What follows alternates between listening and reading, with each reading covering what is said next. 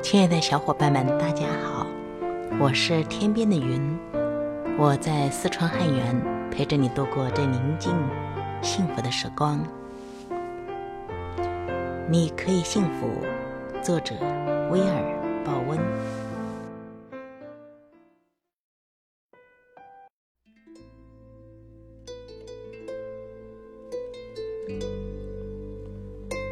我曾牵着女朋友的手，漫步走过堪萨斯市年度艺术节参展者的白色帐篷。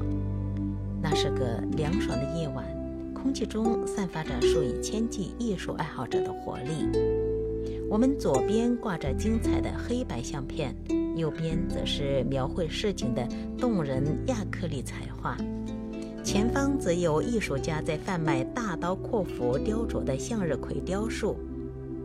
我们走了几百米，一路欣赏各种艺术品，评论将要将哪些作品收归囊中。我饿了，我边说边把手放在胃部。不，你不饿。我的女友捏着我的另一只手说：“不，我饿了。”我更有力地回握她的手。不，她回答道：“你不饿。”嗯。我有点不高兴地说：“我当然知道我自己是饿还是不饿。其实你未必如你自己那么清楚。”他温柔地微笑着答道：“你是什么意思？”我很生气。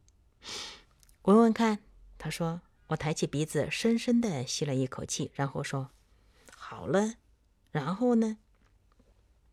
然后你闻到什么？他问道。嗯，食物。我说，又大又香的松脆饼干和刚爆好的爆米花，还有炸糖糊核桃和……没错，他说，你不是饿，你只是闻到食物的味道，误以为自己饿了。但我真的觉得很饿，我咕哝道。他把我拉向他，凝视着我的眼睛。我知道你觉得饿，那只是你的身体给你的感觉，证明你想吃你闻到的食物是有理由的。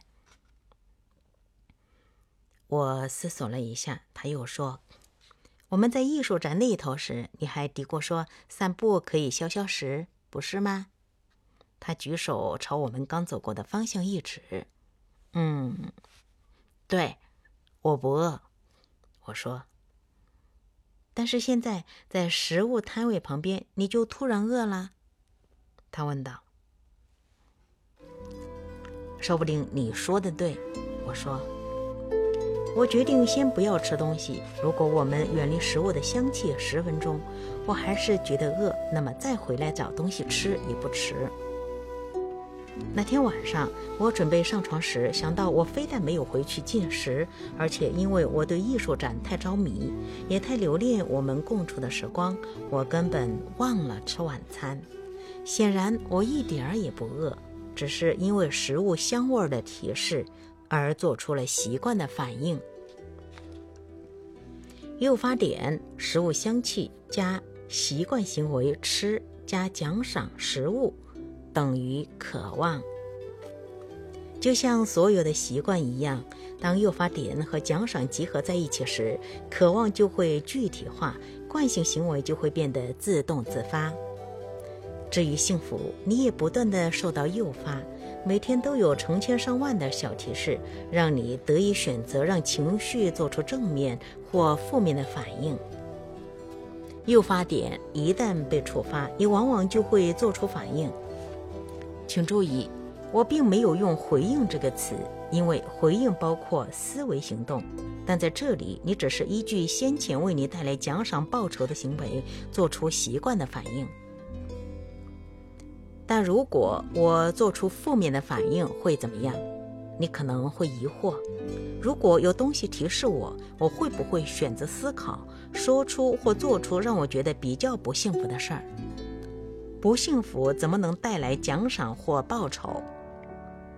下面是一些我们选择较低的幸福指数时所带来的报偿我们这样做的时候往往并不自觉但我们却可能渴望他们最后导致负面的惯性行为。爱情就像爱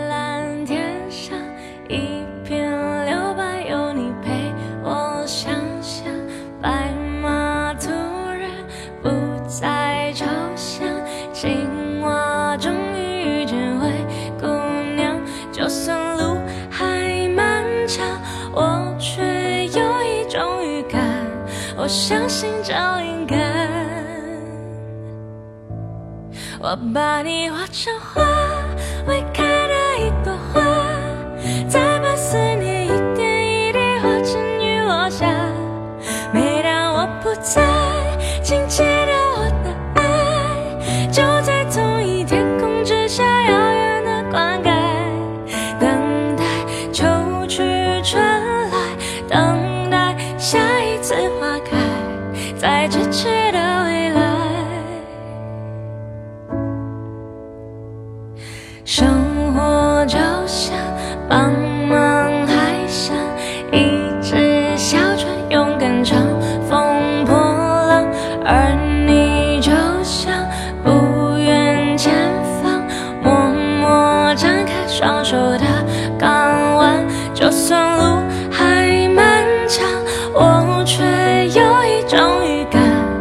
我相信这灵感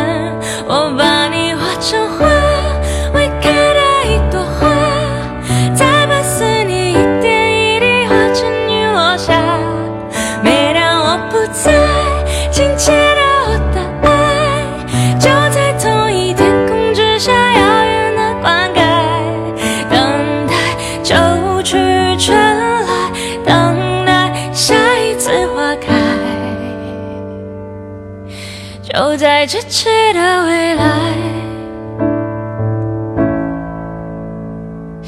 爱情就像遥遥路上一束明亮却温柔的月光，快乐原来如此。